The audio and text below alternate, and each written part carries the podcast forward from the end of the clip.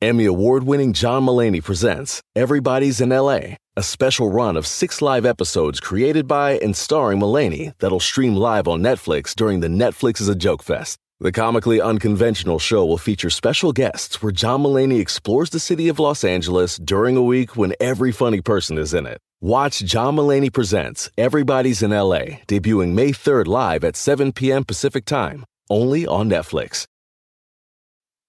This episode is brought to you by Progressive, where drivers who save by switching save nearly $750 on average. Plus, auto customers qualify for an average of seven discounts. Quote now at progressive.com to see if you could save. Progressive Casualty Insurance Company and Affiliates. National average 12 month savings of $744 by new customers surveyed who saved with Progressive between June 2022 and May of 2023. Potential savings will vary. Discounts not available in all states and situations. There's no place to escape to. This is the last podcast. On the left. from your grave. That's when the cannibalism started. What was that?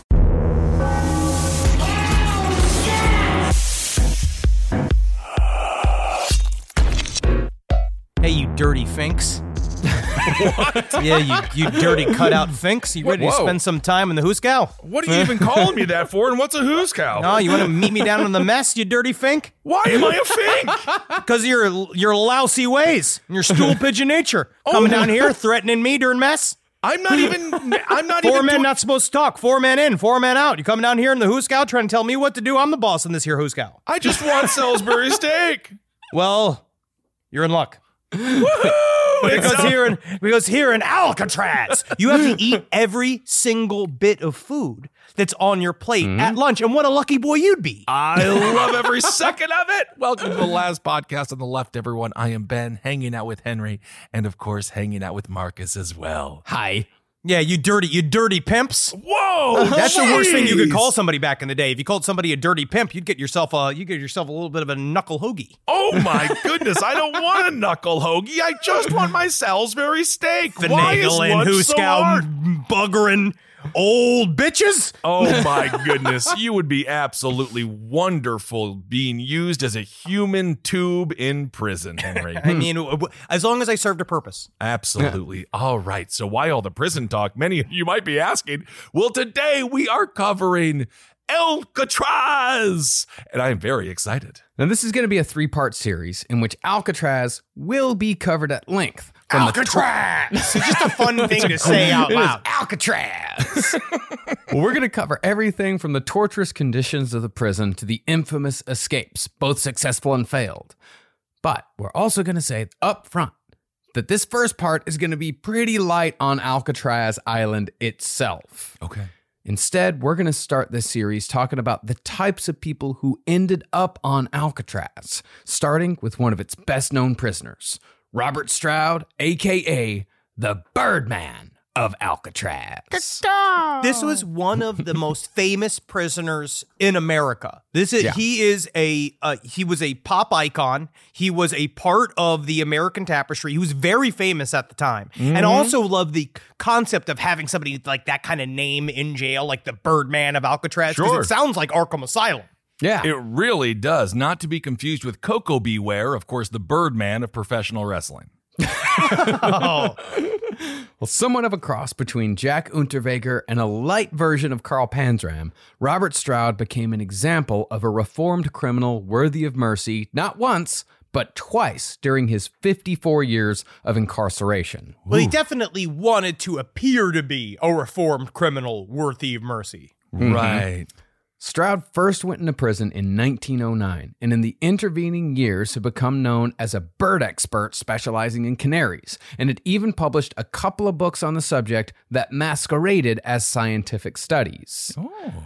Eventually, a book was written about Stroud portraying him as somewhat of a misunderstood, unfairly treated genius. And by 1962, Burt Lancaster had turned in an Oscar nominated performance playing Robert Stroud in the movie based on the book, which is, of course, called Birdman of Alcatraz. And you should check it out. It's one of those pillars of classic crime movies. That's what this podcast, this series, I would be. It's not even like you know true crime we cover in terms of like grisly serial killers or cults. This is about to me about crime in America, like crime history. And Right. Birdman Alcatraz, the movie, like is a classic film. And you and I remember that's how I knew anything about the Birdman of Alcatraz was Burt Lancaster being like. I love these canaries, and just like these canaries, I yearn to be free. And you think that that's who he was. He was Yeah. like this, like classy, tall, handsome guy that just happened to be in jail because he lost his temper as a little boy, and now he's like, you know, he's just railing against the system. But what I love about what we get to cover in our series is that Robert Stroud was a fucking total ass weirdo. I believe that the Birdman of Alcatraz is not going to be a normal dude. I watched this movie in college because my roommate was studying film, and would you believe it? He's a multi-billionaire now. Uh, no, I'm just joking. um, but we did. well, I love him. He's fantastic. But we it was on the, it was on the television, and my only complaint is not that many birds. Very Coulda few birds in the actual movie. Also, in the story, there are not that many birds that in the story. What are you talking about? We're going to be talking about birds for like 30 minutes later. Oh wow, We I didn't go- actually realize how long we were going to be talking about birds. There's so much bird. Yeah, I'd like to have a fucking listener count how many times I say the word bird in the over the course of this episode. All right, I mean, uh, I'm excited. I, I, I'm fine with bird talk if you're one of those people that believe birds are real, which is a constant. That is a new meme. It's a, it's a meme thing. And the movie portrayed Stroud as a fastidious, insensitive, yet rebellious inmate who fought against the system at every opportunity, particularly when injustice reared its ugly head to Stroud or the people close to them. And in the end, the viewer is left with a sense that Robert Stroud is a pretty good guy after all, who just loves birds and his mama, and he was simply a victim of circumstance and a system that was determined to destroy the Birdman. Can I just say this, uh, Marcus, rather, with your defense being like, oh, he just loves birds and his mama? I would be like, pre incarcerate him because that man is going to be a serial killer. If someone tells me, I just love Oh, no. birds and my mama. KB loved birds and his mom. Yes, but Kevin also was a talented writer Yes. who created television shows. He had a lot of sex with like women. he Lil did a lot of fun things. He yeah. lived what we call a full life. Mm. Oh. If you only like birds and your mother, you need to seek therapy. hey, that's that's not my defense. That's just how the movie Birdman of Alcatraz portrayed him. And as such, the American public, much like the Austrian public did with Jack Unterweger, they came out in support of Robert Stroud, and multiple petitions and campaigns were started to get Robert Stroud released from prison. However, Unlike Unterweger's supporters, who fell for Unterweger's charm and good looks, mm. most people who spoke to Robert Stroud for more than five minutes unequivocally realized that he should not, under any circumstance, see the light of day as a free man. I will tell you what, I do need to get out of this prison, but mostly it is to give me the pure freedom to murder again. Oh my, I do love I love you can see the protesters outside being like, let him out, let him out. They do the interview and they come out and they're like, keep Put him, him in. in. Keep him in. See, the real Robert Stroud was an obvious psychopath, pathologically self centered, impulsive, very violent, remorseless, and above all, highly manipulative. Mm. N- Now, the same could be said of Jack Unterweger, but Stroud was different because Stroud had almost no control over what came out of his own mouth. The only way I could describe him is if uh, if Rush Limbaugh was an actual convicted criminal, like if we could, if he could have went to jail, where he he should have. had- If Robert Stroud had an album, it would be the album with the you know the no censure zone, Right. like an emergency tape, like over his mouth, because So- Robert Stroud was again a bit of a weirdo, and he had a lot of like hot takes for the day. Interesting. So you're saying Robert Stroud would have won the Presidential Medal of Freedom. That's uh, fantastic. What a great legacy we have. In 1961, the year before Birdman of Alcatraz was released, Stroud actually told a court deciding his fate that his principal interest in being released was to finally tick names off of a murder list that he'd been keeping for years. And since he was getting older, he was running out of time to accomplish oh. the task. From what I've read about traffic and what's going on out in the public, it's going to take a long time to do multiple errands a day. Uh, what do you mean by errands, Mr. Stroud? Kill and kill and kill again. We're just going to keep you here for a while. Kill and fucking rape and shave and kill again. Interesting. I- I'm writing books too, though, in between. I see. I just watched that movie Death Note, and it seems like he was filling out his own version of a Death Note, writing names into a book, oh. trying to get them mirrored. Look at this weeaboo waifu we got over here oh, talking his anime. I didn't know. Robert Stroud was also a proud pederast in the Roman tradition who preferred sex with boys. He's a proud pederast. what does that mean? he is he in- identified as a pedophile. yeah, he, he would be a member of NAMBLA. Okay. Yeah. See, in the movie Birdman of Alcatraz, Robert Stroud writes a book about the history of prisons in America, and the mean old warden makes sure that it never sees the light of day. Now, in reality, Robert Stroud did indeed write a 2,000 page manuscript about the U.S. penal system. But he had also liberally peppered in graphic descriptions of gay sex with young boys. Because oh. outside of birds, that was his favorite subject to write about. And inside of his inside of birds, his favorite subject was having sex with boys. Isn't that fun? You can see him writing this book and then just being like, and a little bit of sugar to help the medicine go down. As I write about having sex with children, perhaps he thought it was more of a palate cleanser. Honestly, it's all about keeping it light. It's edutainment. Uh, but Robert Stroud, I will. I'm going to bit of a bit of a pushback because I started reading what was published of this novel, which was novel. I call it tome. I don't know what the hell you'd call this. It's a book. 2000 It's page. just a, a nonfiction book. It's a nonfiction book. It's called Looking Outward, and there is supposedly a chapter that has not been published that is supposed to talk about. It's more about if you have sex with boys, if they're available in jail, and if so, everybody's high fiving. But if they're not available in jail, I if don't the think idea they is are. it's about he wrote a, a chapter about the which I do think was about his personal fantasies, talking about the the how much gay sex was happening in jail and how Uh-huh. great it was. How is that? time. how is that not exactly what I just said? Why are you Well, pushing just- back on that? I'm just saying it wasn't just Henry just about wanted to talk. He, Henry just wanted to fantasize it in his own mind. it wasn't just about the young boys. It was also just about grizzled men. So oh, it wasn't just about the young boys. Do you want to read this description of one young boy that was in that book? no, this is I don't know if this is from this book. He wrote many things about young Well, just, boys. just a quick toss up here. Who had more fun in prison, Stroud or Richard Speck? Ooh, Richard Speck made it a vacation. He brought the vacation to him. But Henry, why don't you go ahead and just read one of these descriptions of Robert? Robert, one of Robert Stroud's descriptions of a young boy. Here we go. Let's take a look at it. Here Yeah, do it in a very good character so no one can confuse it. Come here. Uh, Come here now, but knocking up. His name is Bert Lancaster. I was playing for him in the movie. A little blonde, weavy haired, dimpled cheeked darling that had not yet had his first shave. Sweet enough to hang on the Christmas tree. and I'm the Christmas tree and Santa Claus. That's oh my goodness. The whole so this book is called Looking Outward, but I thought the point of prison was to look inward. He got mad that it was he was forced to look inward because especially when they changed the uh the, he had a view of the Golden Gate Bridge in Alcatraz and then they boarded it up. Oh. Well, in addition to that, he also wrote numerous short stories about gay incest, including one story about two brothers aged 9 and 15 who engaged in a bout of passionate morning sex. And I will say, I told Natalie because I just wanted to get some examples of gay incest titles of erotica because I wanted to see if any of them were like what Robert Stroud wrote. And I told that Natalie to look this up. category? It is. Oh, it is. Look, books, incest, gay, right here under this this title right here. And these are some of my favorite titles of one. Um, the ambassadors. Let your heart decide.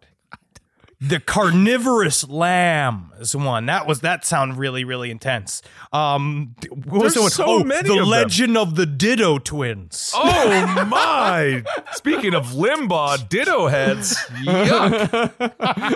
yeah, of course that's a, a whole fucking, you know, of course that's a whole genre. I mean, Do we not cha- preference that. Do not say Dude, of course. of- of Um, course, I didn't know that gay incest porn in via via book form was a regular genre. We never pitched it. Hey, hey We've man, never you pitched look it, at- you're right. You look at Pornhub, what do you see? You see stepsister, you see all this stepsister stuff. You really think there's not going to be stepbrother porn? Hmm? Hmm. I don't believe we had the word step in there, did we?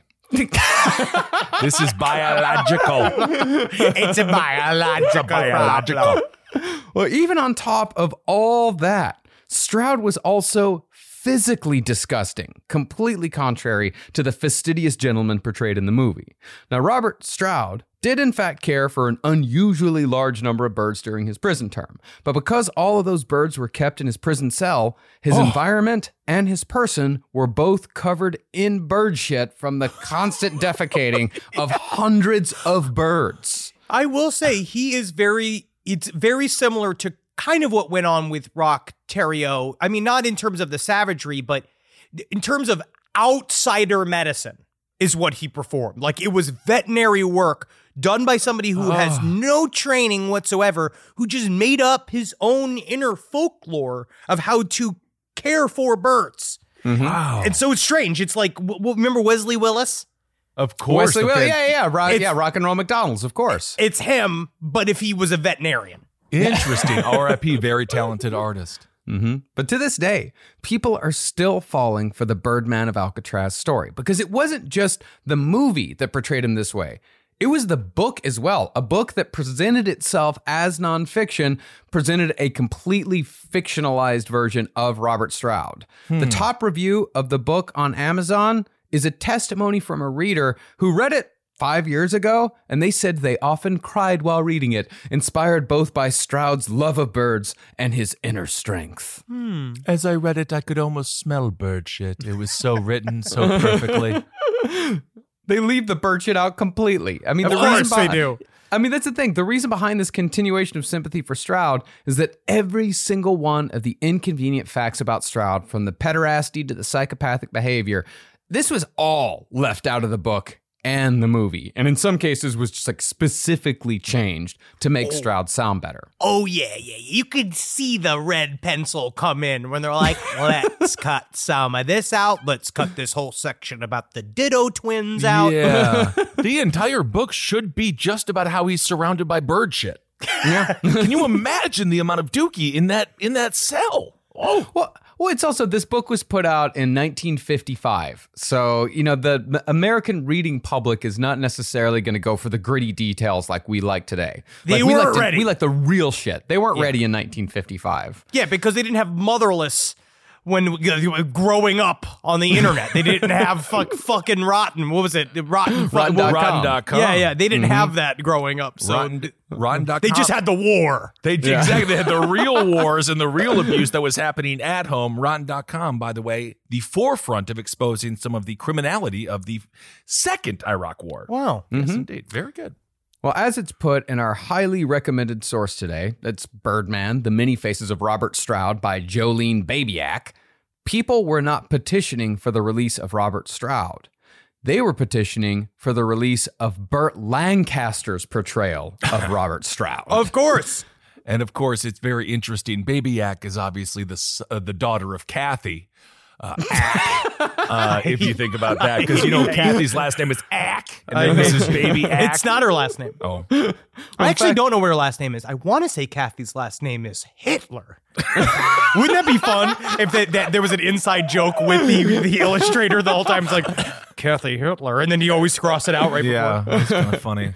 Well, in fact, the portrayal of the movie was so out of character when compared to the real Stroud that former inmates of Alcatraz, hardened criminals all, thought that Burt Lancaster should have apologized for portraying such a sinister character in a positive light. Yes, yes, I did kill a family of eight, but your performance sucked, and I'm going to need an apology for it. Uh, concerning Robert's early life, Stroud was born in Seattle in 1890, but his parents, Frank and Elizabeth, weren't married when Elizabeth became pregnant. Upon the discovery of the pregnancy, Frank, an alcoholic, immediately demanded an abortion, and so began Robert Stroud's life. Off to on a good step, on a nice foot, and everybody's happy. All right. Eventually, Frank and Elizabeth did get married, and they predictably entered into a long, abusive, dysfunctional relationship with Robert right in the middle.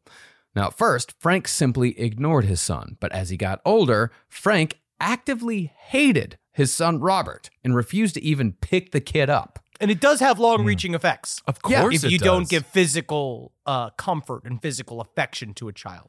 We talked. The best example was uh, Kenneth Bianchi. You know that we talked about in the Hillside Stranglers episode. Remember we talked about the monkey and the terry cloth. Yes. that, that whole thing. Oh. Well, Once Robert reached school age, Frank threatened, intimidated, punished, manipulated, and beat his firstborn son. But in 1898, Elizabeth gave birth to Robert's brother Marcus, and Marcus soon became Frank's favorite. Everybody, Marcus is everybody's favorite. Honestly, don't even get me going on all this jealousy I have for Marcus. Marcus is just everyone's favorite son. yeah, just the other day I was like, I wish I worked 80 hours a week. God damn it. Now, this might tell you a little bit about child rearing, because while Robert turned to crime around puberty, Marcus Stroud eventually became a vaudevillian stage magician called the Great Marcus. Underfathering meets overfathering. Yeah, you just Rob- want you want to you want to strike something right in the middle where they just become a plumber or a doctor. Like, doctor. like, a, a nice job, you know? Yes. But Robert, he always liked talking shit on his little brother. He said that if he was in Marcus's shoes, he'd have made a million dollars. Well, you know, we'll get into it. Talk about all the people you would maybe call a self-made person. Robert Stroud did take his own education in his hands, and if anybody was going to figure out a way to charm, because think about how much little boys. Think oh about how many little boys a magician has access to. If he was able to, to have But that the only firing trick that Stroud impulse, would have performed was making his penis. Dis- I'm not even going to say the joke. but you could imagine if, how would he make his penis disappear around a series of children. I can. I don't want to imagine. Finish it. the joke yourselves, everybody. Now, as far as Robert's father, Frank, went, he disappeared to California in 1909, abandoning his family, and he died from either a cerebral hemorrhage or simple starvation sometime around the dawn of the Great Depression. Oh, Cool. It's a sad man's death. Yes, it is. And concerning Robert's behavior in school, he was impatient, angry, and egocentric, and he constantly talked about how much smarter he was than the other students and the teachers, but he could never quite manage to prove how much smarter he was than everyone else. I'll tell you what I can do. I can, I can, I'll tell you what I can do. I can go over there and I can tell you, uh, fuck you. Are we talking about the kid who grew up to be the magician or the guy No. who grew up to be the prisoner? We're talking about the guy who grew up to be the Birdman. Okay. No, the great Marcus was doing f- just fine. He was crushing it. he had love from a family. Like they loved him and they chose him and he did very well. And you you have to I, I don't know what a magician's fueled by because I actually really think I love that, magic. but I thought a magician would be way more fueled by spite and rage than anything else. I don't Well, know. it's not like well, that's the thing. I don't think his upbringing was great. He just didn't get physically beat like Robert hmm. Stroud did. The, he, he still grew up in a pretty fucked up environment. It's it's the same type of environment that you know produces two people such as uh, yourselves. Well, I remember that my father every time, every time he was uh, not sparing the rod, he would say, "I'm gonna beat the magician out of you," and he did. But of course, we landed on sort of comedian broadcaster type. Well, as such, Robert Stroud quit school at the age of 13 and was soon arrested for larceny. By 14, Robert Stroud was a full on pimp, and as a result, spent his first of many stretches in various jails and prisons. I could tell you one thing, or girls, what we're going to do here. I'm going to teach you the ism. I'm going to treat you the street ways, girl. But I'm also going to talk about how Arnold's got a football shaped head, and I absolutely love watching it. Yeah, I love being a 14 year old pimp. I need someone to get me cigarettes, though. And uh, d- I've been drinking so much grape juice today, I'm going to piss my pants. Oh my goodness, people aged faster, I guess, back then. By 1907, though, Robert Stroud decided he'd had enough of Seattle, so he took a train to Alaska. Because, as he put it, Alaska had none of the social bonds that existed in the lower 48. That's why people go to Alaska still to this day. Yeah, Yeah. but you know there's just a pleasant family in Alaska just being like, can anyone good come here? Please, God, we're just a community. We have a whole bunch of stuff. Yes, our baker was a murderer. Yes, our, our governor was a psychopath. But please, just normal people come to Alaska. Sorry, I think you're gonna need a 14 year old pimp, and I'm gonna slap you with the back of my hand. But also, I'm gonna ask you to please go into that store and reach the high. I need you to reach the high shelf for me because I need some of that baker's baker's glue. Of course. It's baker's glue. Yes, that's right. Now, according to Stroud, he did try going straight for just a bit by running a restaurant and shacking up with a woman named Kate Delaney in Juneau. Man, you could do a lot at 14 years old. I guess. But from what he claimed, every well, by this point he's like 17. But he's still 17, 18. Okay, they're growing up fast. Growing Yeah. up fast. Growing up very fast. From- from- But from what he claimed, everything fell apart in 1909 when Stroud was just 19 years old. That year, Robert and Kate became friends with a 23 year old Russian bartender named FKF Dahmer, known to his friends as Charlie. Yeah, because FKF is a hard name to say. Like that's hard to say. How did Yeah. they stumble on Char- FKF Dahmer and they're like, we'll call you Charlie? What about Fred? It's just a it's a blackout drunk nickname that you give somebody and it sticks. Okay. I'm gonna go fucking fucking fuck fuck. What's his name? Fucking fucking fuck it. fuck fuck. Uh, Charlie. I'm gonna go. Ah, there we go. It sticks. Well, one night, Stroud, Kate Delaney, and Charlie Dahmer were having a little drink when Charlie got a little too handsy with Stroud's girl. According to what Stroud told his biographer, Charlie Dahmer had given Kate Delaney a black eye, and Kate had begged Robert to kill the Russian bartender. Well, Stroud said that his mother always told him that if a woman was good enough to sleep with, she's good enough to protect. So Stroud took a pistol and blew Charlie's brains out. See, my mom always said, um, every time you say can't, replace it with won't. That's and a also, good idea. Henry Thomas, you eating yourself into the grave. Meanwhile, you're feeding me, mom. Oh, that's. I mean, she didn't say it like it was a negative thing. And every single time I didn't finish what I was eating, you went, "Oh, you didn't like it." Oh, Like it was even, a sentence. Don't even get me going on the finish your plate rules that we grew up with. That uh, was deeply traumatizing. Well, the version given in Birdman of Alcatraz like that obviously paints Robert Stroud as kind of a hero. He's coming to a woman's aid. He maybe handles it a little badly, but he's still doing the wrong thing for the right reasons. Okay. But according to actual records concerning the crime, Stroud was actually Kate Delaney's pimp, and Charlie Dahmer owed Stroud $10 for services rendered. Now, in Alaskan money, that's like at least 15 clams. That's 15 clams. It's over 17 caribou hides. Oh my God. And about 13 salmon. No matter what the motivation, though, the fact is that on January 18th, 1909, Stroud walked into Dahmer's shack with a gun. What I'm gonna need to do though here, there, Dom, is gonna need you to lay down flat because it's the only way I can shoot you. Because he's a kid. Yeah, I, do like- I mean, you're too for me. This is really just like a little rascals triple X. Like this is just, and they weren't particularly good kids either. No. Honestly, if him and Panzram had met up as boys, Oh my they God. America would have been oh. on fire. It would have been like the Legion of Doom, the Road Warriors. It would have been the greatest tag team in the history of the world. Well, we'll actually get into Panzram and Stroud later on in this episode because they do cross paths. Oh. Now, Dahmer was laying down when Stroud entered. So Stroud fired a bullet that entered Dahmer's head above the left ear and exited through Dahmer's abdomen. Stroud then walked into a police station and simply said, I shot a man. No, I thought that was it- called the presidential. It is one of the weirdest ways I've heard a man get shot to death. Where he put so the man was sleeping horizontal, mm-hmm. and then he put the the gun like the long way, and it's just such a weird way to shoot somebody. Instead of shooting them just through the front, like I would shoot a guy through the forehead. When I do this, I would shoot a guy in the forehead, right? And th- because that's simple. The idea of lining up the gun on the on the horizontal of the head to shoot it out through the top. That's such a weird idea. Yeah. Well, one of the arguments uh, that was made at his trial was that um Stroud pistol whipped Charlie Dahmer, and then when he did that, the gun went off and it went ping, pang, pong, and then went straight into his head. And they JFK actu- magic bullet. They actually have the magic bullet theory. Wow, that's a, that's amazing. No, Stroud, it seems like he did try to get out of the charges, but when Kate Delaney actually testified against Stroud to escape a prostitution arrest, Stroud subsequently pled guilty to manslaughter. Mm. Now, Stroud was only sentenced to 12 years for the murder of Charlie Dahmer, but within a relatively short period of time, he would begin a pattern of actions that would keep him in prison for the rest of his life. Wow. Live from your grave. The only acceptable reason to interrupt a podcast? Your dog. That was your dog saying thank you for BarkBox.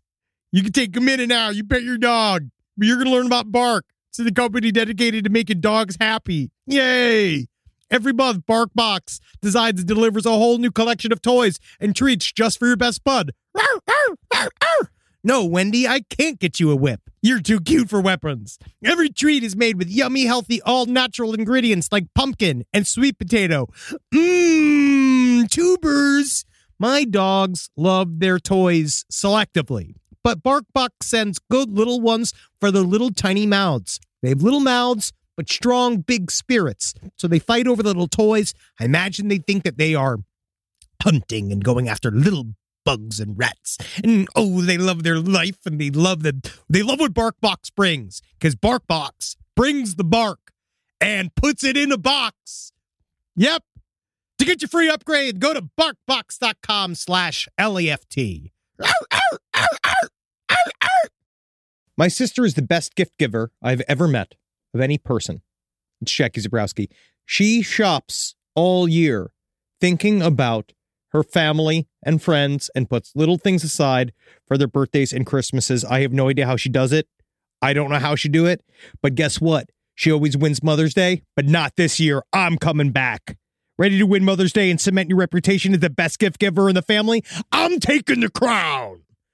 All right, give the moms in your life an Aura digital picture frame preloaded with decades of family photos. I mean this. We have the Aura frame up in my home. We absolutely love it. I can put photos on it very, very easily through the app. It's fun to do, and the memories keep cycling, and I get emotional. And we filled it with pictures of Carmi and Wendy, and that is not sad. That is celebratory. So you should try it. It's honestly a really good product. Right now, Aura has a great deal for Mother's Day. Listeners can save on the perfect gift by visiting auraframes.com to get $30 off plus free shipping on their best-selling frame. That's A-U-R-A frames.com. Use code LEFT at checkout to save. Terms and conditions apply.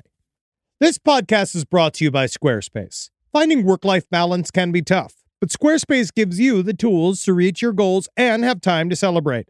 Squarespace is the all in one website platform for entrepreneurs to stand out and succeed online.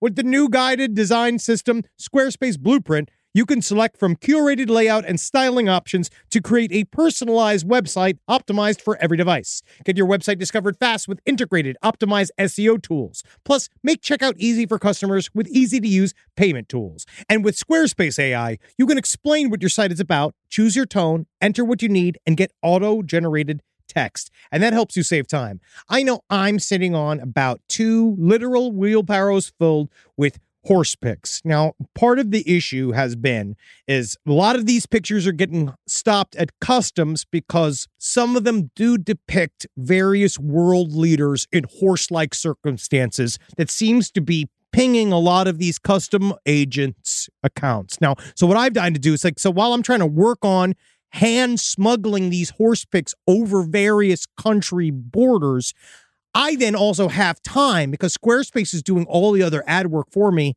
to go and work on my killdozer at home. So thank you, Squarespace, for allowing me to diversify in the best way possible for this country. Head to squarespace.com for a free trial when you're ready to launch. Go to squarespace.com slash left to save 10% off your first purchase of a website or domain. His first prison was the U.S. Penitentiary at McNeil Island in Washington, which was only the third federal prison built in this country. Here, Stroud spent 15 hours a day in a cell four feet wide, nine feet long, and seven and a half feet high. And I tell you what, back then we liked it. That's how we liked it. We didn't like walking around. You got to keep yourself. I'll tell you what. I I wouldn't even accept a cell that's unless it's three feet wide, four feet Sure. long, and on one foot high. Like a coffin. Yeah, that's, no, I'm talking more like a shoebox. Oh, I actually really would prefer to crawl up. It's like a, some pair of Air Maxes. I love that. So, Marcus, you mentioned there's three federal prisons at this time. So, I mm-hmm. guess this this is before we franchised. Yeah. This is before we realized, like, we're not in the restaurant business, we're in the land business. yeah, we're not in the prison business. We're in the prisoner business. so you ah, motherfuckers okay. get those prisoners in as many prisons as possible. Interesting. Looking Outward has a fantastic run up of the history of federal prisons. I don't know what is legit or what's not, but it's fascinating. I did I did it's a very enjoyable read. yeah. Now, later on in his life, Stroud would recall his early years at McNeil Island with an almost nostalgic tone. He said that while it was certainly an old dungeon type prison, it was still a place where a man served his time, and that was that. And he counted all sorts of dips, fences, hopheads, moochers, and yeggs among his friends. That's also what Looking Outward has is the beautiful breakdowns of his classes of criminal, like who lives in jail and who doesn't live in jail and who's good in jail and who's not. May It- I it- ask, uh, what's a dip? What would be what would be that? Would that be the person that brings the queso, or is that someone who has a has a cleft asshole? Like, what is that? Why? All right, this is my guess. Marcus is looking it up. My guess is a dip is someone that is addicted to opium. Like it's a, it's like a junkie, Ah. old school. That's a hophead. Hophead is an old school junkie, or like to me, hophead's old school meth head.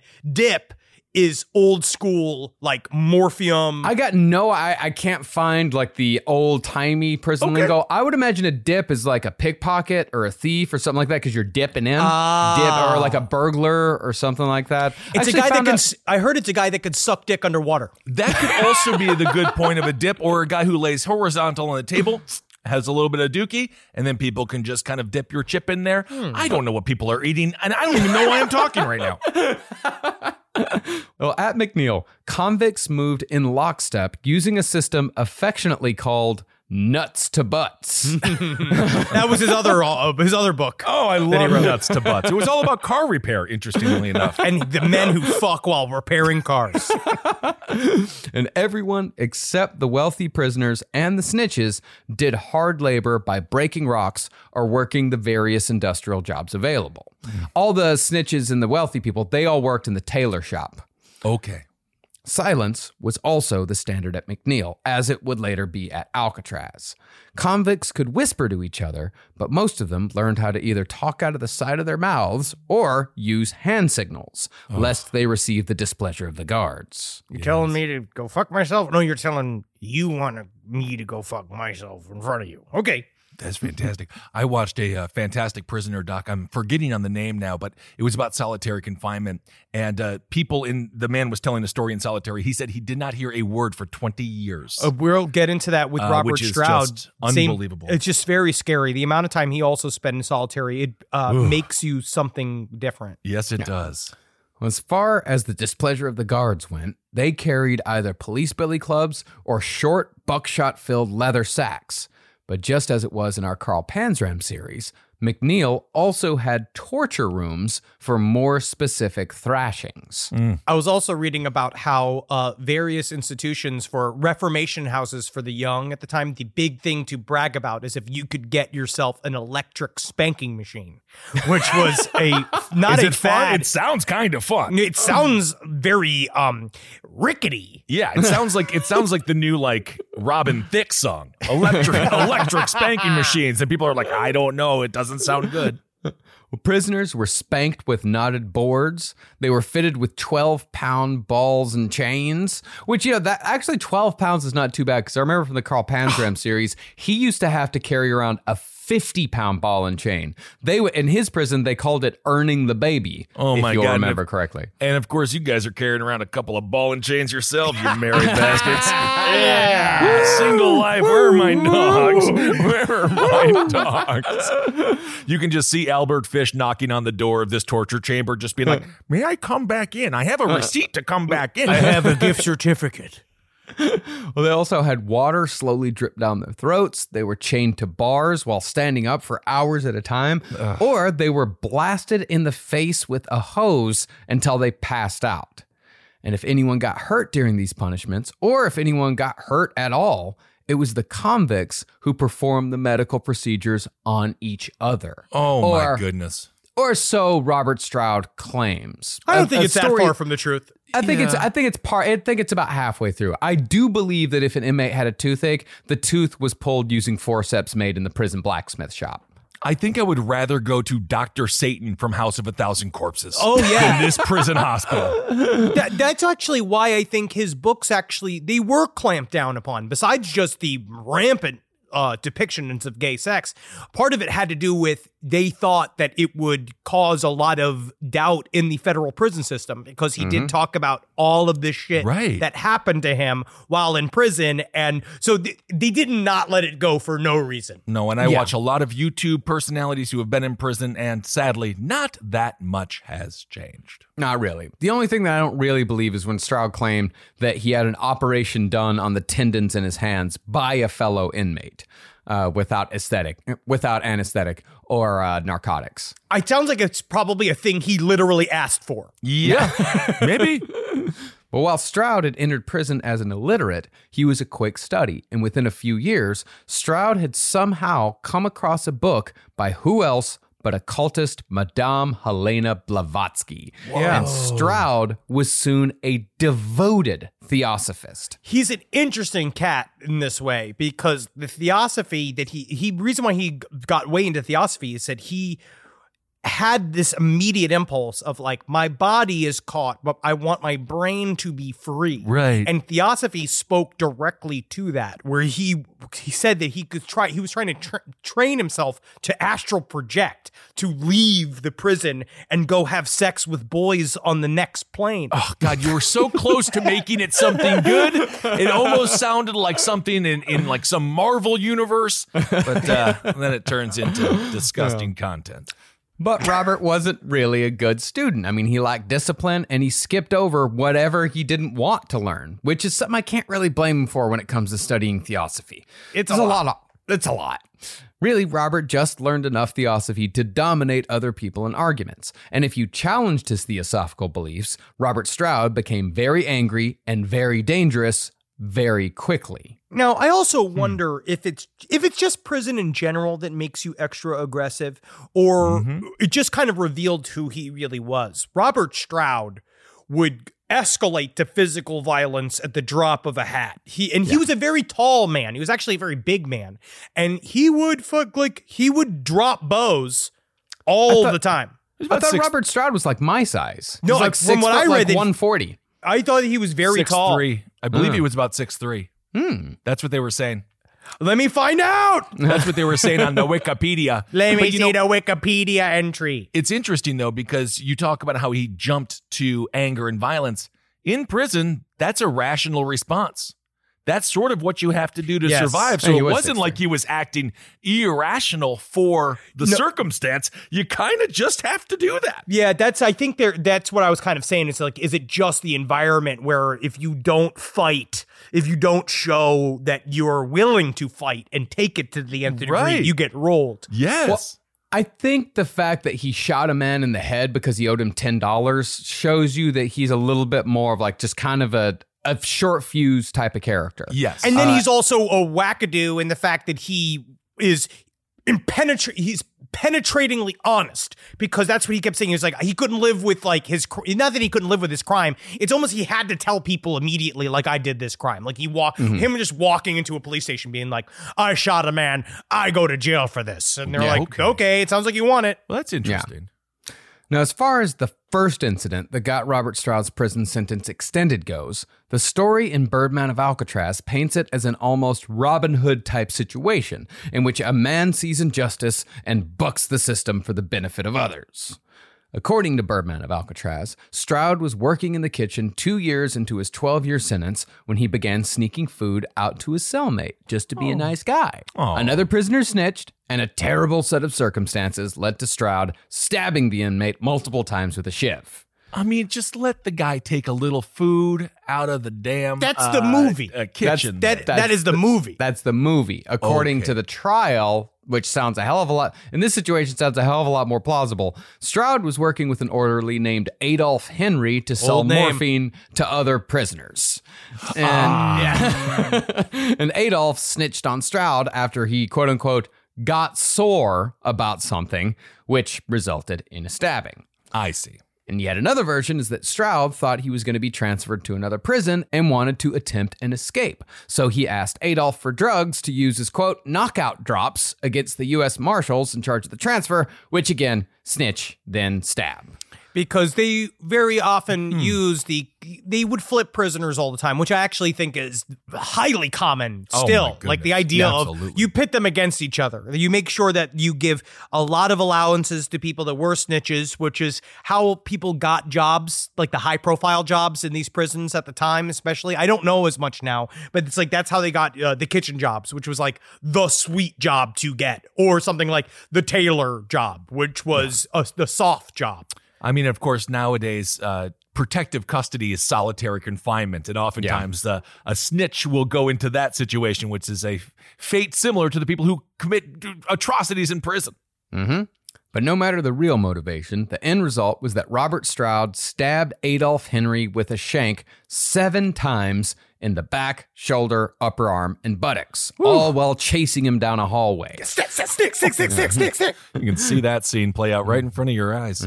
Thankfully, though, Stroud was unsuccessful in the murder attempt, which he later said was his only point of regret. Because that's the other thing about Stroud is that he never had remorse for anything he ever did. I mean, it was straight psychopathic personality where, you know, he, everything is everyone else's fault. I stabbed that guy because he snitched on me. So therefore, it is his fault that he got stabbed. Oh Right. yeah, and he's of the Panzram school of the. Uh, I wish the whole world had a neck so I could wrap my hands around it. I really think that Robert Stroud, because of the lack of affection, maybe a little bit, and also his natural chemistry, Right. He viewed the world as a very harsh place where you kill or be killed. Yeah. And so he knew that you have to essentially you have to be willing to quote unquote defend yourself, which I think a lot of times he would um, do uh, preliminary offensives Mm-hmm. against people that he said was defensive and that would that would allow him but you had to go all the way in order for it to count. Yeah, absolutely. A little bit. So it seems like his nature was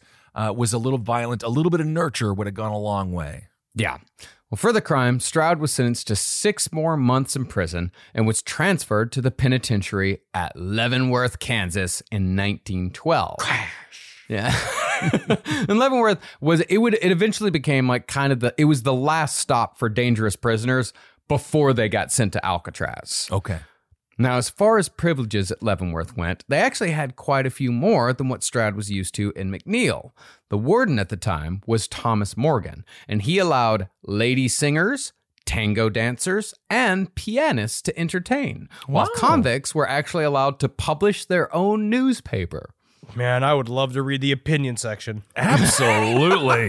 I'm sure there was a lot a lot of accurate descriptions about the loaf and how horrible it was to eat every GD day.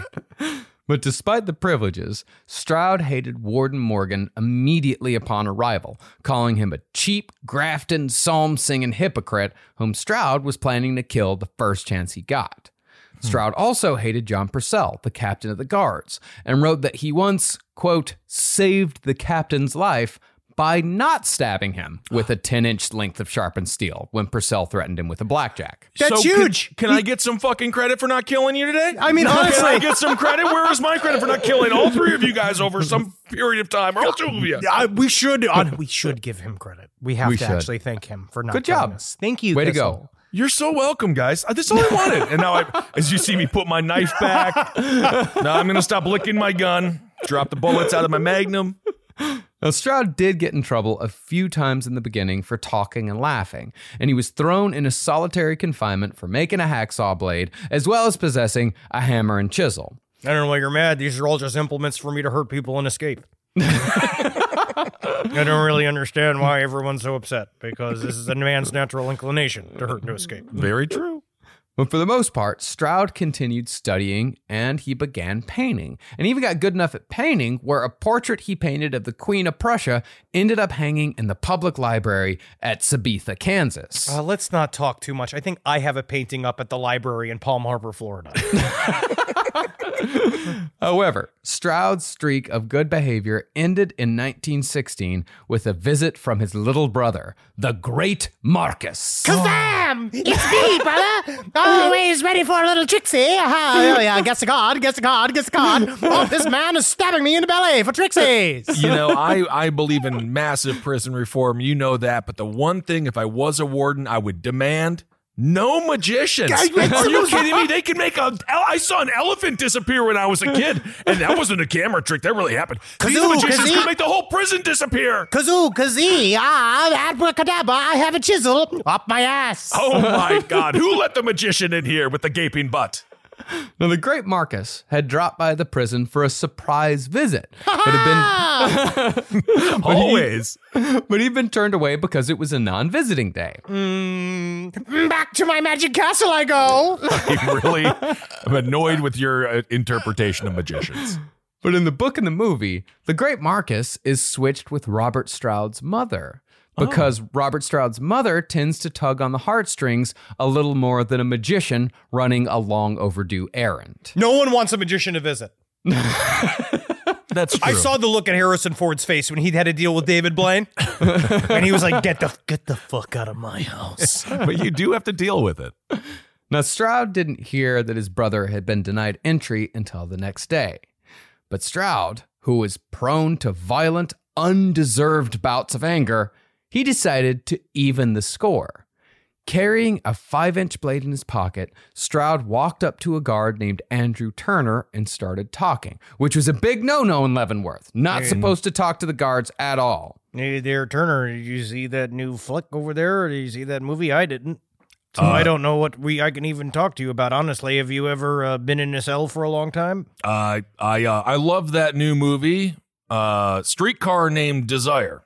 It turns out, um, Streetcar is not even named Desire. There's not even a streetcar in there. Now, no one heard most of the conversation, but suddenly everyone heard Stroud say, quote, What are you gonna do? Shoot me? And with that, Turner reached for his club, and at the same time, Stroud reached for his knife. Tragically, though, Stroud was much faster, and with lightning quick speed and precision, he plunged the blade directly into Turner's heart, killing him in less than a minute. Rosebud was the sled. You spoiled that movie for me. I didn't get a chance to see it. Turner was pronounced dead on the scene, and Stroud was sent to solitary. And to further dispel the myth of the sensitive Birdman, Stroud seemed almost proud of what he'd done in writing about the murder in a letter to his father. This is what he wrote. The guard took sick and died all of a sudden. He died of heart trouble. I guess you'd call it a puncture of the heart. Anyways, there was a knife hole in it. this guy is the original writer for Mad Magazine. That is just very good. Were, was he well respected by the fellow inmates uh, at this I think he though? was 'Cause a pain in the it- ass. He was a for, pain in for the ass. everyone. So everyone's Yeah. like, okay, okay. Yeah, yeah, yeah, yeah. yeah. He wasn't like uh, considered dangerous or anything like that. He was just he was very obnoxious. He was a loudmouth, and he would get angry uh, very, very, very quickly. Yeah, man. He stabbed two people in jail. He did worse crimes in jail than he did outside of jail. So there's something I feel like when you're around this dude, I would like to think that most people in prison are just trying to serve their time and get the fuck out of there. And they don't Yeah. want to deal with somebody who takes everything to a fucking 11 every Right. single time. Even though it feels like there's a lot more of those individuals in prison than necessary. I mean, than even in an audition room, which is the second most of that instant. Where those people, you don't know what an actor will do. I would never want to meet a prison lifer in prison, and I would never want to meet a professional background uh, actor in an audition because they will kill you to be in the background of of, of It's scary. 30 Rock. They will murder you. Now, since Stroud had killed the guard in front of so many people, his lawyer figured his only chance was to plead not guilty by reason of insanity. So, to make Stroud sound as crazy as possible, his lawyer instructed him to go on the stand and try his best Oh, to no. explain theosophy. so he had to do what oh, I had to do during the HPB episodes. No, theosophy still isn't widely known. And if I'm being honest, I'd have a hard time explaining theosophy right now. despite the fact that we did a three part series on Madame Blavatsky just last summer. So, suffice to say, when Stroud was asked to explain it to a jury in 1916, he came off sounding like an absolute fucking lunatic. I don't know if you're all ready for the truth. It's too real for you to understand. Too real for to be read. Okay. I don't think you can handle it because your shit's just about to get blown wide open. You're not real, bro. All right. When asked what influences were on his mind at that moment concerning theosophy, Stroud said, and this is a direct quote, he said, Wait, do you mean at this moment? at this moment, sir, at this Okay. moment on the stand, as you are thinking and talking to us, just what Like sort of right now. influences are on right now, this Okay. moment? Because I have notes. You know what, sir? I believe that you need to express yourself in a way that you believe makes this belief real to us. All right. Well, you asked for it. The master of Agura. There is a theory. Masters that exist on the high plane of existence, and very seldom manifest themselves on the physical plane, but they take vast part in the affairs of the physical plane, and their services are for the betterment of mankind. You just cut to one juror from Sonoma, a white lady grabbing her crystals, crying. and then the defense attorney is just like, We got one. That's all we needed was one. And that's why I have sex with little boys. God damn it. In addition to that, the lawyer also had a psychiatrist testify that Stroud was a part of a quote, degenerative class that suffered from moral insanity.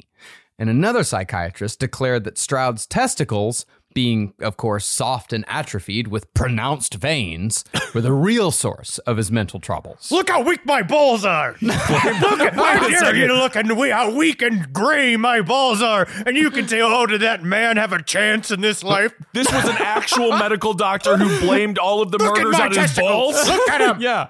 I dare you. I dare you to see my future in my balls. Oh my goodness. yeah. I think that's why I did so well because of how high and pink my balls. are. I mean, it's not only given this diagnosis, he had to actually feel Robert Stroud's balls to give this diagnosis. all right. All right. Okay. Let me. do- All right. Let me just. Let me get one look at this this the testicular bag here. This is tes- testicular luggage. Okay. mm, Well. Yes, it is very. Oh, these are sad. These are definitely thinner than the, the skin is thinner than I'd like, and the ball, the essential ball niche of it, is smaller than I'd like. They might as well call in Sylvester Stallone's mom and have her do a butthole reading. What is that? That is not medical science. It's fun though that it was in a court. I guess. Wait, Sylvester Stallone's mom. She does the butthole readings. She does butthole readings. She does. It's called as. It's it's not astrology, but it's literally like rumpology. It's called Yeah, it's rumpology. rumpology. she literally does it. Check it out next time. Or I- next I next rem- time you're on the internet. I remember a way back from a page seven, back when I used to do page seven. I do remember a rumpology episode. Now No, it's all yep. coming back to me. She, really- can tell a lot by the, the curvature of your buttock and Yep. also just how brown the inside of your butthole is. Uh, she'll tell you how long you're gonna live. Huh? That's uh, that's interesting. I guess it says more about how well you wipe or how much you poop or, you know, that's All I know is I- I, I could just see like her opening your butt cheeks to look at your butthole Oh and just like seeing like the end war, like the final war, World War Three. I don't know. I think Marcus's asshole is like one of those bleeding statues in Central America where they just would It's worship miracles. it. It Yes. could be. Stigmata. Yeah, You have the stigmata of the butthole. yeah, you know when my asshole starts bleeding, a political figure will be assassinated this year. Oh my god! Could you get that thing bleeding every day, please? I'm joking. I'm joking. I'm not. now, of course, none of these arguments even came close to working. So Robert Stroud was sentenced to death for the murder of a prison guard. Oh. It is, however, at this point in Stroud's life that his mother came back into the picture in a big way. I knew his balls were too small. They came out of me. Oh, he came out balls first. Oh. That's Ed Larson. oh, that would be painful. Oh my gosh. Well, she started a campaign to get her son's death sentence commuted, and she even wrote to President Woodrow Wilson to argue that there was a long streak of insanity in their family, so therefore execution was a cruel punishment for such a person as her son. She actually went straight to Mrs. Wilson, his wife, and she was like, as a hmm. mother to a mother, will you please save my son's life? And this is back in the day when I guess this shit could work. I mean, Yeah. it worked. I mean, recently, look at uh, Kim Kim Carr, Kim Kardashian, Mm-hmm. getting Oh, her yeah. aunt out of prison. Yeah, and I guess it happened with uh, Karla Faye Tucker when Did George happen, wow. Bush commuted her death sentence. Yeah. Oh. It's amazing. Sometimes you realize that you just have a connection to the governor's office, and it really could just work like that, almost like it's all completely arbitrary and all about having just a small connection to power. Yeah, it's like you get on the phone to the DMV and you're like, just change my address on the computer. but they don't do it. You have to fill out all these forms to be like, just change the address on the computer. You're actually just going to have to stop screaming, sir. You have all of the power in the computer. Just a civil sitting servant. in front of you. All you have to Just do civil is servant. delete the address and put in my new address. That's where they put Henry on speakerphone and they all get around and laugh as they're on mute. yes, Travis. Can we please name this episode "What's the Deal with the DMV"? don't worry, don't bust it. We have to save it for the live show. Do any gas pumps work in this country? I am nailing it. Live from your grave. Boy, Texas Pete is a sauce that allows you to sauce like you mean it. It's what people gather around, it's generosity in its simplest form, and it's a swagger people have who know what's good. Each Texas Pete hot sauce is packed with bold, balanced flavor. This signature tanginess is what makes it a legendary hot sauce that can be used on just about anything. It's been at the center of dinner tables since 1929 and is still heating things up today. You're definitely going to want to try every flavor. The original hot sauce has a famous secret blend of fermented peppers. The hotter hot sauce is three times hotter than the original, and not for the faint of heart. Sabor by Texas Pete adds authentic Mexican flavor, and their dust dry seasoning matches the flavor of the original hot sauce in a flavorful dry rub. Tell you what, the other day I was having myself a good old refried bean burrito, and I wanted a little bit of kick to my morning, so I got myself some cha. Texas Pete sriracha sauce, and I smothered those refried beans and that cheese and them eggs and a whole bunch of cha, and it started off my day Uh, correct.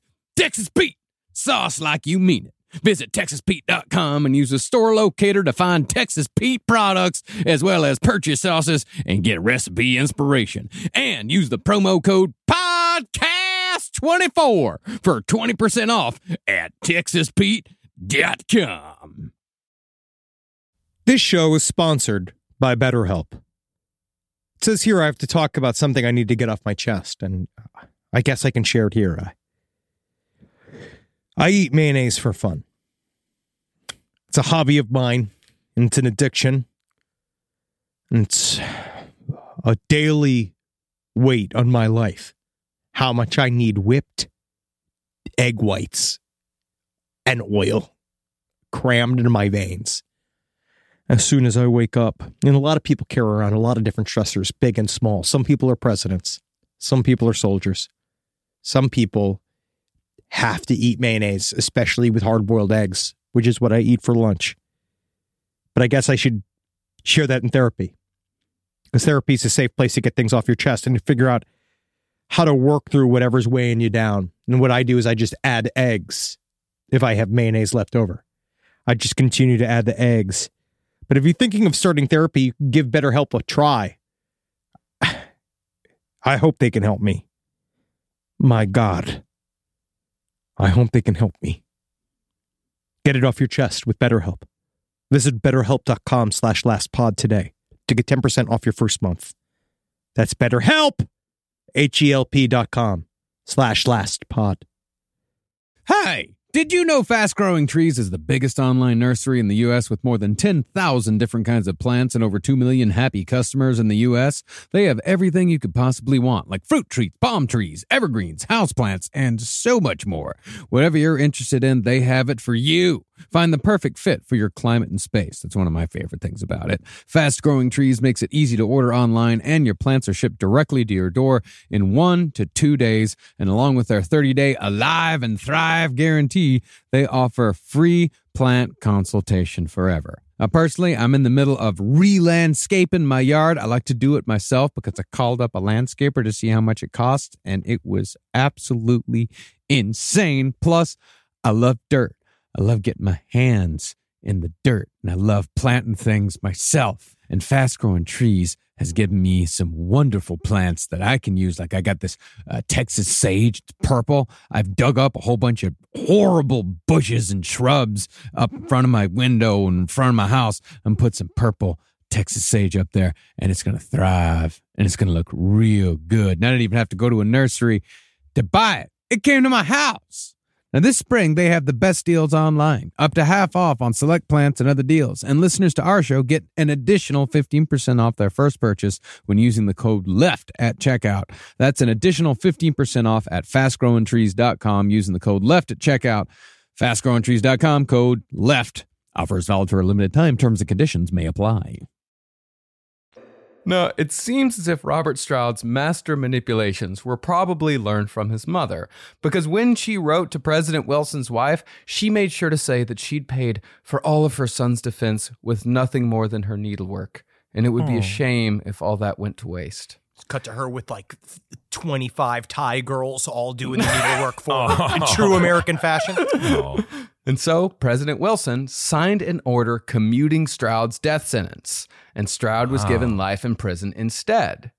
However, Stroud had still killed a prison guard. So instead of just life in prison, Robert Stroud was sentenced to life in solitary confinement at Oh the age gosh. of 27. So Woodrow Wilson literally was like, "We'll commute the death sentence, and we'll give him something far, far worse: a life buried, basically in a tomb." Yeah, and I wonder if they thought uh, in some ways that it protects you from the guards, but at the same time, I feel like then all you have is guards. Yeah. No, it was just punishment. I mean, really, what it was is that, you know, Woodrow Wilson, he signed the order and then he went back to, I don't know, fuck around with the League of Nations or something. And th- since he had forgotten all about it, the judge said, all right, it's cool. So I don't get to kill him, solitary confinement. And by that point, uh, fucking Woodrow Wilson had long since moved on. Now, segregation at Leavenworth was just as bad as it was anywhere else. The cells were dingy and poorly lit, and any man in isolation was denied a job and cafeteria privileges. And there were hmm. certainly no more lady singers for anyone. Unless a guy had got put on a, a mop head as a wig and danced around. Well, that could be a good performance as well. But it's here in the segregation wing of Leavenworth Penitentiary that the Birdman of Alcatraz was born, even though at first he was the Birdman of Leavenworth. Okay.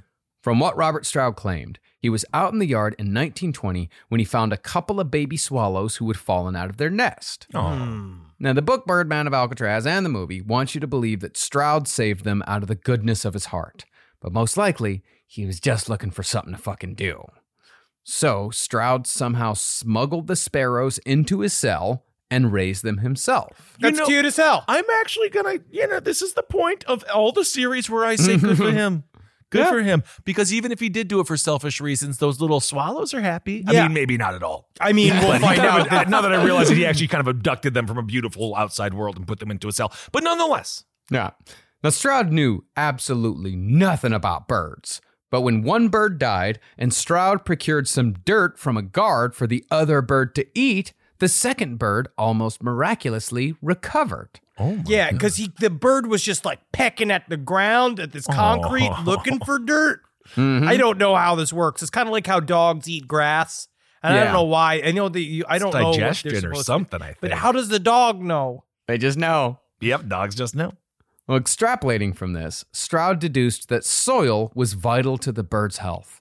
And so began Robert Stroud's decades of anecdotal bird research. Now, that sparrow flew away or it died. It's unclear what happened to the sparrow, but Stroud managed a lucky break concerning more birds when it came to prison supervision. Start counting birds now. Okay. I think I'm on six. I think we've said mm-hmm. birds six times or seven times. By 1920, the warden of Leavenworth was a former reporter named Billy Biddle who had a flair and a respect for showmanship.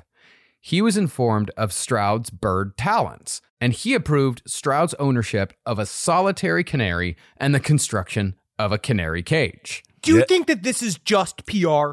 That this type of thing? I that that's what I always weird being like, why did these guys like want like character prisoners? I think it's boredom partly. Yeah. Uh, it's like, and I, in prison, I th- it seems like prison in like 1920 wasn't quite as hellish as prison is now.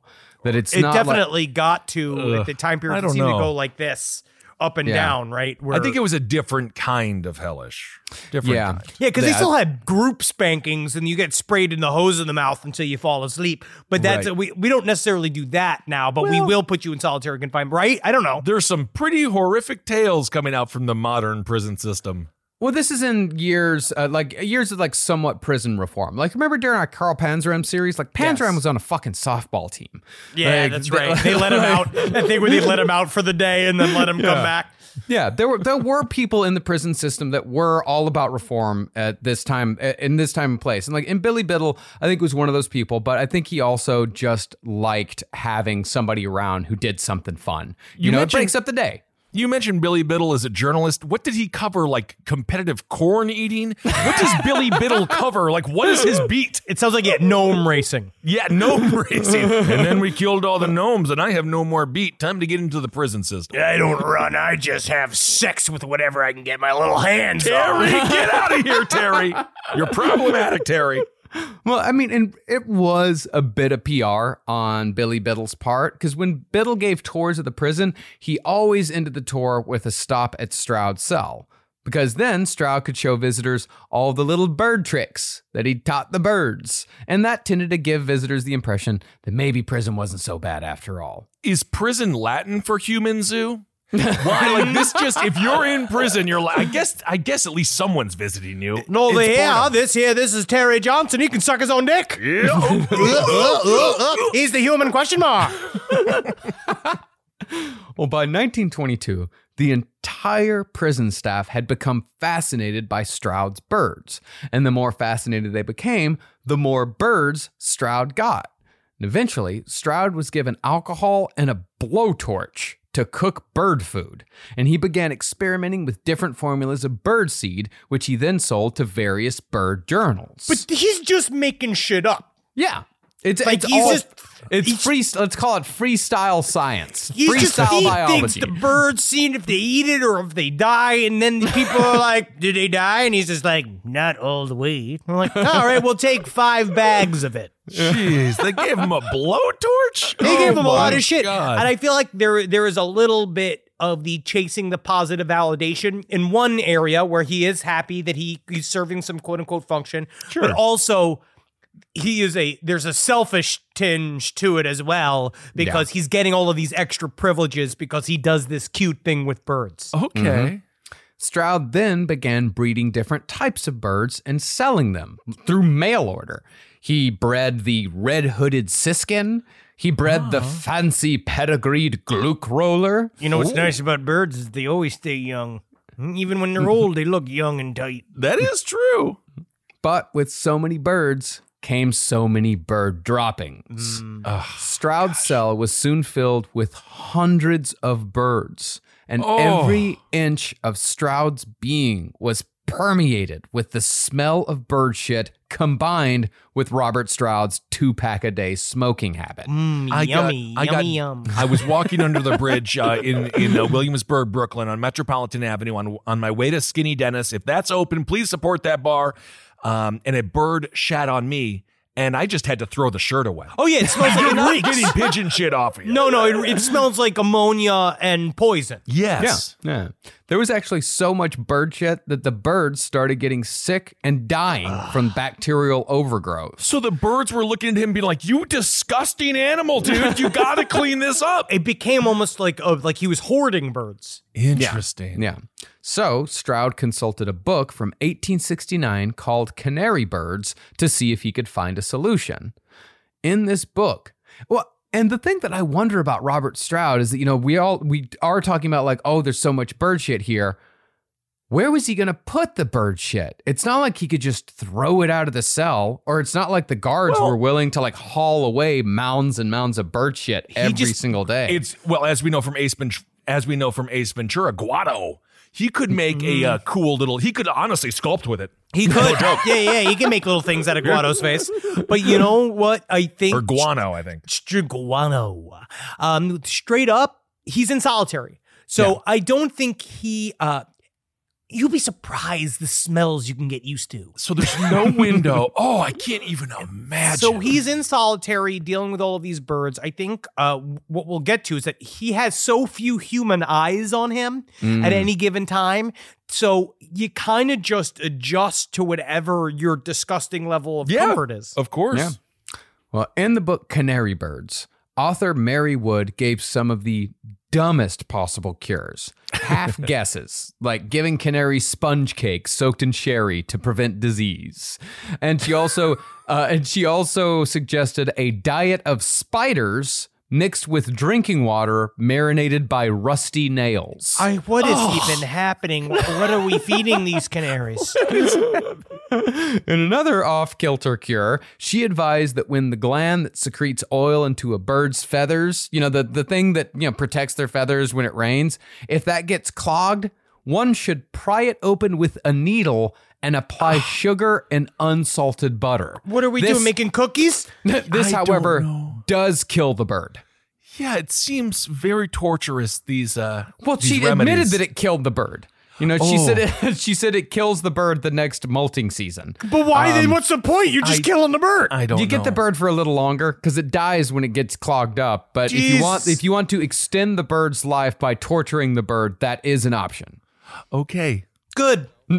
So, finding nothing of use there, Stroud consulted a book from 1888 called Canaries and Cage Birds, which recommended rock candy for a lost singing voice, and when all else failed, opium usually cured whatever was ailing the canary. You just get the bird high as fuck. Yeah. Honestly, it probably would work. I mean, it mm-hmm. does help a lot of things. Yeah, it can kill you though. Well, bereft of any sort of literature that might help him, Stroud lost 100 of his 160 birds to a disease called septic fever, and he performed autopsies on each dead bird using nothing but his hands to pry open the corpses. Let me just get in there. I gotta, they gotta stop child-proofing these canaries. So he's living like Michael Myers from Halloween, but if he wasn't into making masks, but was into doing autopsies on birds, and the guards would just walk by and be like, "Another perfect reformed prisoner." That's how they kind of Are viewed it. Am I insane? they gave it gave him quote unquote something to do, and it was this curiosity. And I guess eventually you just get used to the smell. Maybe I'm jumping ahead here, but did he discover anything of use when it comes Well, to birds? That's what I'm about to get Okay, into. All right. Yeah, since Stroud had nothing to do but spend all his time focusing on canaries, he developed his own bird medicines. He had Stroud specific, Stroud's avian antiseptic, Stroud salts number one, and Stroud's effervescent bird salts. What? what is it? What is a bird salt? I don't know what a bird salt is. No What idea does what it any of that Salt- stuff It's salt you give a bird. You put bird, What? you put salt in the bird's uh, water, or He you put it in its food. Uh, again, just he should have made little trinkets out of the bird shit. This is Yeah. bird e juice. I'm looking up. This is just nicotine vape. Oh my god! This is all of this is bird salts is apparently a a brand of nicotine vape. Well, that's fantastic. Now, Robert Stroud was certainly no scientist, but amazingly, he did accidentally create bird medicine that functioned as a basic antiseptic in a time when neither antiseptics nor antibiotics were fully understood. So some of his medicines did produce results. Okay. And as a result, Stroud was able to create an entire business selling birds, bird medicine, and bird feed, all from his cell in the segregation wing at Leavenworth Prison. Wow. Between 1928 and 1931, Stroud received over 100 letters from fellow bird lovers and was even given unlimited writing privileges and his own typewriter. By Stroud's claims, he had anywhere from 400 to $1,000 worth of birds in his cell at any given time.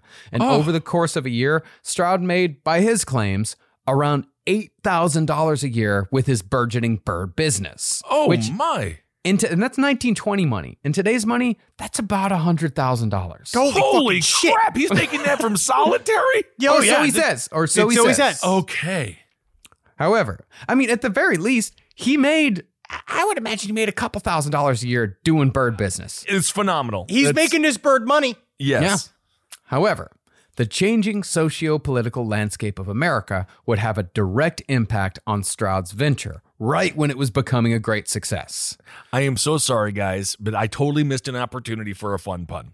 Okay. That's not chicken scratch. That's not even a pun. Is that That's a pun? I No, that's like a It's a- Reader's Digest commentary on Robert Stroud. Well, because he made so much money during the year with the birds. With the that's not chicken scratch. That's a, Do that's a gas pun. pumps work in America? That's a pun. No, that's kind of a pun. I don't I know. don't know. I don't think it is. I don't think it's technically a pun. I All think right. it's a it's a commentary. I Okay. Let's Well, get the if train we have, on the tracks. well, well, if we have any uh, comedy professors out there who would like, who Oh, would, and we would do. like to tell us, we really do. you imagine teaching teaching comedy. Oh, good what a grief. garbage thing. Anywho, if you want to be funny, uh, just go and see if people laugh when you're on stage, and then work until they do. Oh yeah, yeah, yeah. Or or or be a lawyer. What's Go your choice? someplace else. Go to another. Go to another place. Whatever you want to do. Well, concerning that socio political landscape, as we all know, the prohibition of alcohol in the 20s created an entirely new, extraordinarily violent criminal class, unlike anything the modern world had ever seen. The problem was that not only were there more people being arrested, but that the people being arrested were more violent and more likely to attempt escape. Mm. So, to deal with them, the government created the FBI and the Bureau of Prisons. We really should do the history of the FBI. At Oh some my point. god, We will. that would be fascinating. Absolutely. We have we already have plans to do a bunch of prohibition era uh, criminals, so we're going to be doing that. But I do like Robert Stroud in Looking Outward talks about the the transition from the outlaw days from Jesse James to the prohibition times. And it is very interesting to talk about those two classes of maniacs, about the idea of like essentially the uh old west style multiple murderers that were essentially people that just never stopped fighting the civil war and then they just took it forward into the next generation Into 2021? yeah, it's still there. And then the Prohibition era criminal was like supervillains Yeah. that started popping up everywhere. Yeah, we, I can't wait to cover that because, you know, women's suffrage goes into prohibition. It's so much. And this is the one thing I'll say that might be hashtag brave or something. But when it comes to the Hoover building, the Hoo- we can take his name off of everything. I think that man was can such stop. a scumbag. I just Yeah. hate that we have The any kind of honor love. to him whatsoever. Like, what? What an asshole. You know what's funny is that Hoover actually claimed to have bought a canary from Robert Stroud, uh, and Hoover claimed that uh, he that Stroud had actually taken a sparrow and painted it yellow and sold it to him. But J. Edgar Hoover Sure. was also a notorious liar. Yeah. Yeah. Well, to prevent these criminals that were coming into the prison system, to prevent them from making any money while in prison, and to ensure their communication with the outside world was at a minimum, the director of the Bureau of Prisons forbade prisoners from engaging in outside business ventures. Now, most prisoners didn't really care, but it had a huge effect on Robert Stroud. And it had a huge effect on Robert Stroud's mother, because Robert hmm. Stroud's mother had come to depend on all this new bird money that was suddenly flying around. That's now a that, pun. my friend, is a pun. That's not chicken scratch. So, Stroud's mother started giving interviews to newspapers, presenting her son Robert as the mildest, most tender hearted of all of her children, and he just happened to have murdered two men in cold blood over relatively trivial arguments. My my son is so innocent. He's so innocent. He's able to really connect at the level of the young boy he likes to have sex with. My other son's a professional liar. And he carries, Yeah. and he may carry birds around in his jacket, but oftentimes they get sick and die. Robert tries to Uh-huh. make them better, while all my other son does is put birds in hats. There you go. The only way that Robert is a better son than her other son is because that son is a magician. Yep. Furthermore, she again brought up the long history of insanity in her family, and she claimed that the birds were the only thing keeping her son Robert sane, and taking away those birds amounted to cruel and unusual punishment. Would you hmm. take away the seashell bra from the mermaid? Would you take away the octopus from the starfish's home where the octopus serves as a maid? No, we would not, ma'am. No, no, no. So the story started picking up steam, and it eventually reached a reporter named Della Jones. And Della Jones soon became infatuated with the Birdman of Leavenworth. There's just something about this Birdman. There's something about him. Something about how he's the only man who won't grab at me, and I don't know why. Oh, isn't that nice? Before long, articles written on Robert's behalf with Della's byline began appearing in bird magazines like Roller Canary Journal and Bird World. If you hit the front page of the Roller Canary Journal, That's cool. that's like some of the biggest. That's the all eyes of the bird industry.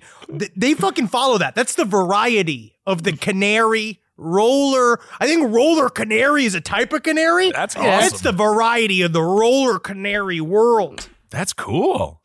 However, when one read these articles, it became apparent that most of the content had been written by Robert Stroud. Because while Della Jones was a trained reporter, the articles were full of aggressive run on sentences and plenty of emotional blackmail. I'll tell you what, the reason why you got to keep looking at these birds and you got to be around these birds is because each bird I take care of, it's one less boy I have to murder. Okay, thank you so much. So she plagiarized this prisoner's work but didn't edit it? She didn't put periods in. That's all she had to do. well, I, I think it was mostly just like, yeah, just put this out. No, do it exactly how I wrote it. How, it's exactly how I wrote it. That's But how the- I want it out there. He's in solitary confinement, so when she changes everything, he's not going to be able to do too much. Well, she was also infatuated with him, and mm-hmm. and There's when I say about him. when I say infatuated with him, I mean romantically infatuated with him. He's covered in more shit than a Roman statue. He's surrounded by birds, and he's in prison for double murder. Yeah, dude, he's Am selling I birds. missing something? How am I? It's selling birds. It shows that all women really want is a man with a job. That's all they care about. That's how low the standards are. All right. Well, in those articles, Stroud is painted as a good son who is only trying to do the right thing to financially support his mother, and prison officials were nothing more than cruel-hearted bastards who are trying to starve his poor mother to death. But even though it all started in bird magazines, the story gained traction, and full page articles began appearing in newspapers all over Kansas and Missouri.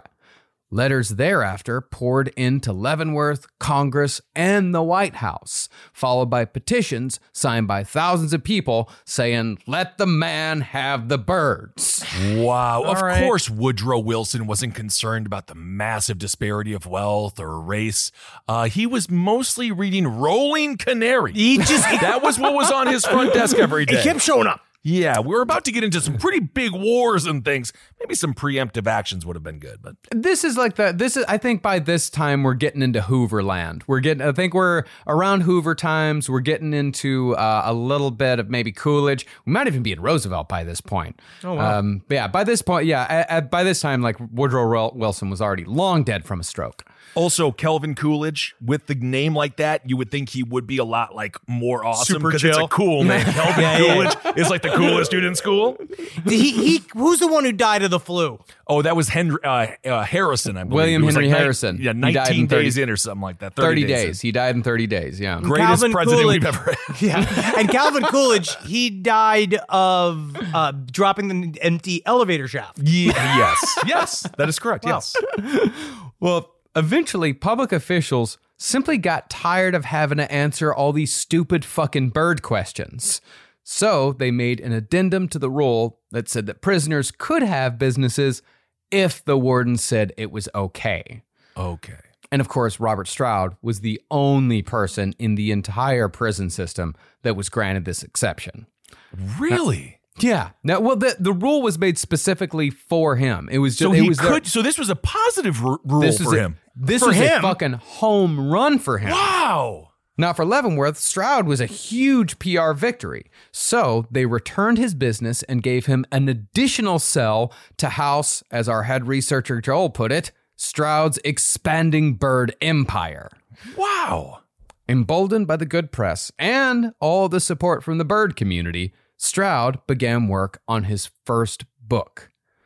Published in 1933 under the title Diseases of Canaries, Stroud's first book has gone down in true crime lore as one of those factoids you might see uh, on one of those like "Did you know?" meme pages. Okay. Like, did you know that you know criminal Robert Stroud uh, actually discovered a lot of diseases about birds and so on and so forth? And the legend, perpetrated mostly by Birdman of Alcatraz, and the legend that is still in circulation today, is that Stroud wrote one of the first expansive books on avian disease, and he furthered the cause of bird science using nothing more than what he was able to teach himself.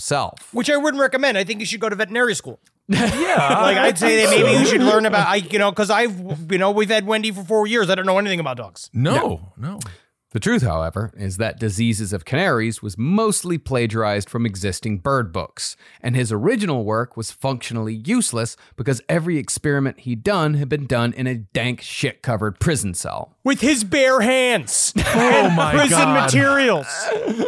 But even so, publishing a book gave Stroud a bit of an ego, hmm. and by the mid 1930s, he'd abandoned Della Jones, who was by then inexplicably claiming to be Stroud's wife, even though they'd never gotten married. She in turn abandoned journalism and disappeared before dying in the 1960s of stomach cancer. Oh my God. So she had a pretty long life. She did. Mm-hmm. Wow. So by the age of 45, Robert Stroud had become a bit of a Leavenworth eccentric. He was known to be an accomplished painter, but he was mostly known for his pungent odor and his quote, nutty gingivitis breath. I never want to hear a breath described as nutty. It's not a wine. You're not a sommelier of the throat. That is disgusting. I just oh, oh, oh just that kind of like butler breath. oh. oh, a butler has very good breath. I mean, if he's got uh, proper mints. Absolutely. Well, on a pretty regular basis, Stroud could be found in his cell, fully nude and covered in bird shit, with colorful canaries perched on his head and shoulders while he hunched over a microscope amongst homemade bird cages stacked floor to ceiling. The truth oh is, God. again, remember, he's still in solitary confinement. Even Yeah. though he does have like some vague connections to the outside world, he can do it over letters, but no one can come and see him. So he is really losing touch because now he's 20 years of being alone. and so he is losing touch with any sort of humanity and in, in his own way. He's no longer, it's, I, it's really weird how I think a, a person's behavior really comes down to being observed. Like how many Absolutely. people talk about during Absolutely. quote unquote quarantine being like, I don't even have pants on. But if you're in solitary confinement at some point, does it matter if you have clothes on? No. No, of course it doesn't. And are you really a human if other humans aren't recognizing you as a human? That's a very good point. True biolog- bio- biological question because I know I'm I know who I'm hanging out with here. Oh yeah, we know. but truthfully, don't these birds have a lot of pathogens? He's covered in bird shit. Didn't he get sick? Do we need to study this man's DNA? How could he live surrounded by bird shit and not like die of the flu or anything? I think this is for our avian experts out there. Side stories LPO, lpotl mm-hmm. at gmail.com. If you know anything about fucking birds and what it means, my my guess is that if you raise a bird from egg to bird, it doesn't have a chance to pick up the bacteria it would need to make those diseases. But I don't know. Yeah. I have no idea. It just seems like he would be sick all the time. I mean, I'm just talking about this from because I watch Animal Hoarders. Of Yeah. course, they are very sick all the time. Yes. Yeah. Or it could be that a bird that's bred for domest- uh, for being a domestic animal has less of a chance of carrying those sorts of things. I don't that fucking will- know. Side stories LPOTL at This is not a bird gmail.com. podcast. No, This this, is is, not a bird bird podcast, but I just think it's fascinating. Or maybe he was sick the whole time and we just don't know. I don't know. Well, Stroud was also allowed fresh food, and he had an extraordinary supply of chemicals, disinfectants, and insecticides, making him by far the prisoner with the most privileges ever given in Leavenworth Penitentiary. you know what he has? All the accoutrements of Dr. Gasoline. He really does. Chemicals, disinfectants, and disinfectants, and insecticides. We'll be meeting in the squared circle. Me, my partner, Nissan Altima, the Polish Slinky. Stroud soon began work on his second book, but unlike Diseases of Canaries, the second book was not professionally edited, and as a result, was quite a bit more patronizing, pompous, aggressive, and rambling. And it was often wildly inappropriate for a book on birds. Yeah, dude, man, he's bringing a new energy to the bird environment. He's like, this is Robert Stroud uncut. I guess so. For example, he wrote this in the book. Years of work, of study, the lives of literally thousands of birds. Almost every line, every word is splattered with sweat and blood. For every truth I have outlined to you, I have blundered my way through a hundred errors. I have killed birds when it was almost as hard as killing one's own children. Oh, I've had birds die in my hand when their death brought me greater sadness than I have ever felt over the passing of a member of my own species. You know, I mean, he, Fucking kinda has, he, out has, pocket. he has a heart, but it's also like you killed three people. He has no love. With just that weird show where it's that it's that weird quality where he has no love for any part of humanity, but Yeah. he But the loves bird. these fucking birds. I mean, honestly, it's a it's a testament to the uh, to the animal, isn't it?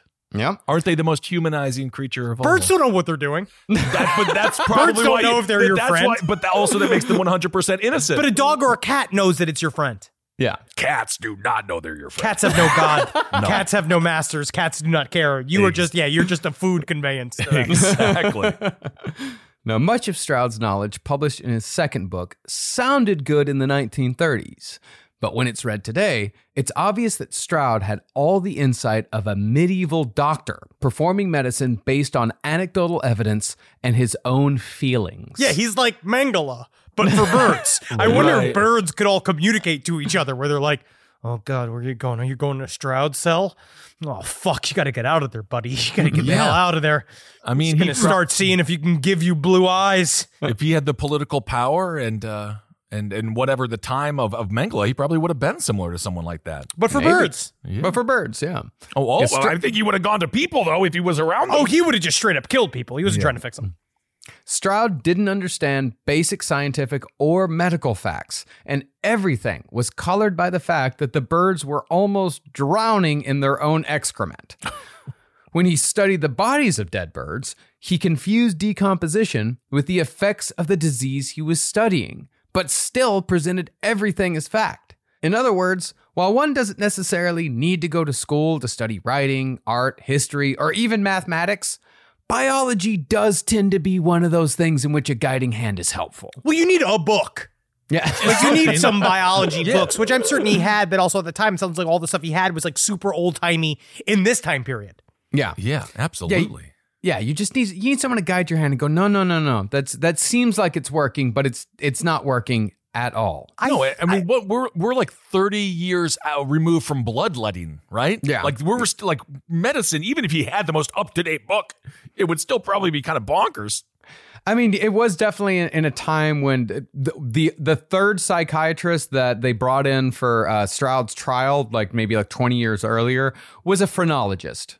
What Like, does that he- mean? They feel uh, the bumps on your head to see if they can tell by the shape of your skull if you're crazy or not. I see. yeah, yeah, yeah. And I also wonder if I'm starting to actually think I don't think these prisons actually cared about the birds. I don't think they did either, Henry. I don't think they cared about That's fixing these the birds. thing you're gonna get upset about. I'm just saying, it just sounds like the, the birds were just kind of like a side thing. I agree. But even though Stroud had no idea what he was doing or what he was talking about, he was still highly respected in the bird world because Robert Stroud made birding cool. like, it's like, yeah, man, no, you want to fucking talk shit about me about my canaries? We got a criminal that's all about birds, and it's super fucking rad, man. Technically, you know who's the closest person to this? Mike Tyson. With his love of pigeons. Yes, yes, that's a good point. Well, by the 40s, Robert Stroud had over 2,000 names in his prison correspondence file. Wow. Wow.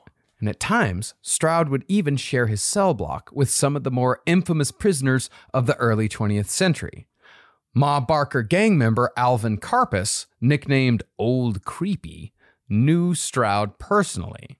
And Stroud claimed to have heard Carl Panzram singing a song about his own asshole called Oh How I Love My Round Eye the night before. Wow. You can just see Van Morrison on the outside with the cup, just be like, round eye, brown eye, You're perfect. going you're all gonna learn that song faster. I'm gonna start kicking you trumpets. and that was the night before Panzram was executed at Leavenworth. That is Oh. like you know that painting that they have of like Humphrey Bogart and Marilyn Monroe all the sitting at the diner did that, together. yeah. Mm-hmm. Just that with them all on one cell block, like just knowing, like Oh. hear, imagining hearing the one of the most dangerous men to ever live, Carl Panzram, just singing a Weird Al parody song to his own butthole. Right. You just it's just another day for you, man. Wow. However, national circumstances would once again have a direct effect on Stroud's tiny bird kingdom, and everything was about to fall apart for Robert Stroud. So, when the United States entered World War II, quite a few prison guards quit their jobs to join the armed forces.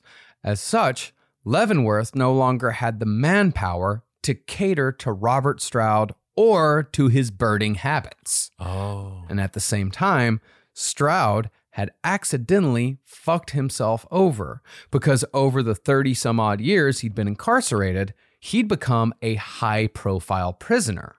And when World War II broke out and the prison system suffered, many of America's most high profile prisoners were sent to where else but Alcatraz Island. Woo! And that's where we'll pick back up for part two with a short history of Alcatraz and the conclusion to Robert Stroud's story.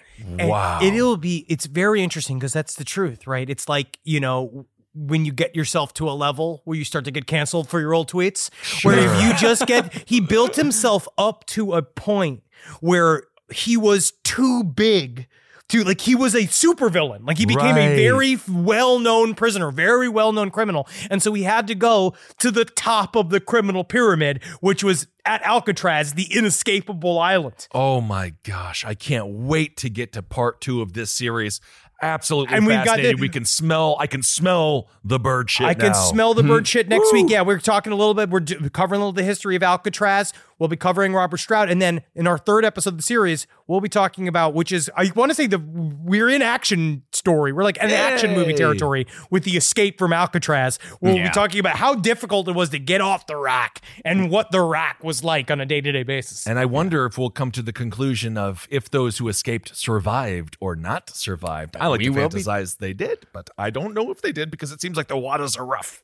We'll be talking about it. All right. And so, one announcement I'd like to make, if you're still fucking listening, one announcement I'd like to make is that I'd like you to go ahead, if you like LPN Deep Dives Dune or someplace underneath, I would love for you to go and on Spotify for Dune, go and click the follow button. it's free. It just helps us boost our numbers. And it's, you know, we got the Swedes looking down from the Ascended Masters are looking down. They want to look at it. Um, but also, whites. yes, and the Yes. someplace underneath, we would just love for you to support the show. We're getting such good feedback Yes. on it. And that's on anywhere you get your podcasts. So if you go and click wherever you like to listen, follow it there because we want to get them some ad support. Yep. And they deserve it. They've been putting a lot of work into that show, and Natalie and Amber are crushing it. It's great. It's a great show. I really enjoy it. So yeah, hi, go check it out. Highly recommended. And uh, even if you just want to give just Natalie some empathy support because she has to be married to uh, Terry the gnome over here, We please, build- whatever the reason why you subscribe, We're building is- a different home. I know. well, thank you all support. Thank you all for supporting all the shows here on the Last Podcast Network. Uh, we are we're just a, a great little community, and uh, without you, we have no community. So thank you so much, and we can't wait to see you. The day is coming closer and closer to Grundy County, and uh, I'm I'm gonna tell you this. I'm not bathing for three weeks out from the show Hell because yeah. I want to be ready for Grundy County. I'm so excited. I am so Ah. excited. We I'm really so are. happy. So happy. So happy. We can't wait to see you all. And uh, hope everyone is safe. Hope everyone's doing well out there. Uh, hang on in there if you're going through a hard time. Um, I know we I just I just randomly saw a tweet of a gentleman, I believe it was Bam Bam on Twitter, who lost his wife recently. So our hearts are with you. We know how hard that can be to lose uh, a loved one. Absolutely. So hang in there. And uh, the uh, the the one thing that all of our lost loved ones want for us is to continue to be happy and successful. So remember that. We Unless love- they're yearning for revenge. Unless they come back from the grave and they kill you, in which case, okay, well, we got to figure out. Then we have to look inside. Um, all right, everyone, hail yourselves. Hail Satan.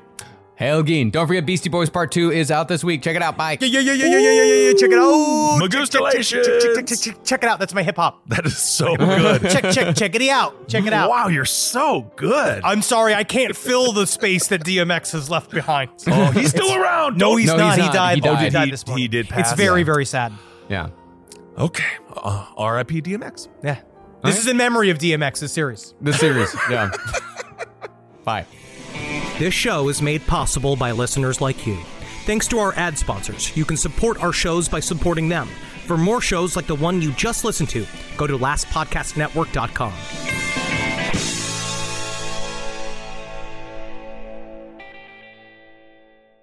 Emmy award winning John Mulaney presents Everybody's in LA, a special run of six live episodes created by and starring Mulaney that'll stream live on Netflix during the Netflix is a Joke Fest. The comically unconventional show will feature special guests where John Mulaney explores the city of Los Angeles during a week when every funny person is in it. Watch John Mulaney Presents Everybody's in LA, debuting May 3rd live at 7 p.m. Pacific Time, only on Netflix.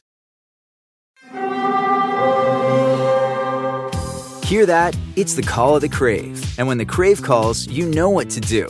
Try the $5 Bacon Bundle, because the only thing better than a White Castle slider is a White Castle slider topped with crispy hickory smoked bacon. So pick any two of either the Bacon Cheese Slider, 1921 Bacon Cheese Slider, or Chicken Bacon Ranch Slider. And also get a small fry for just $5 with the $5 Bacon Bundle. White Castle. Follow your crave.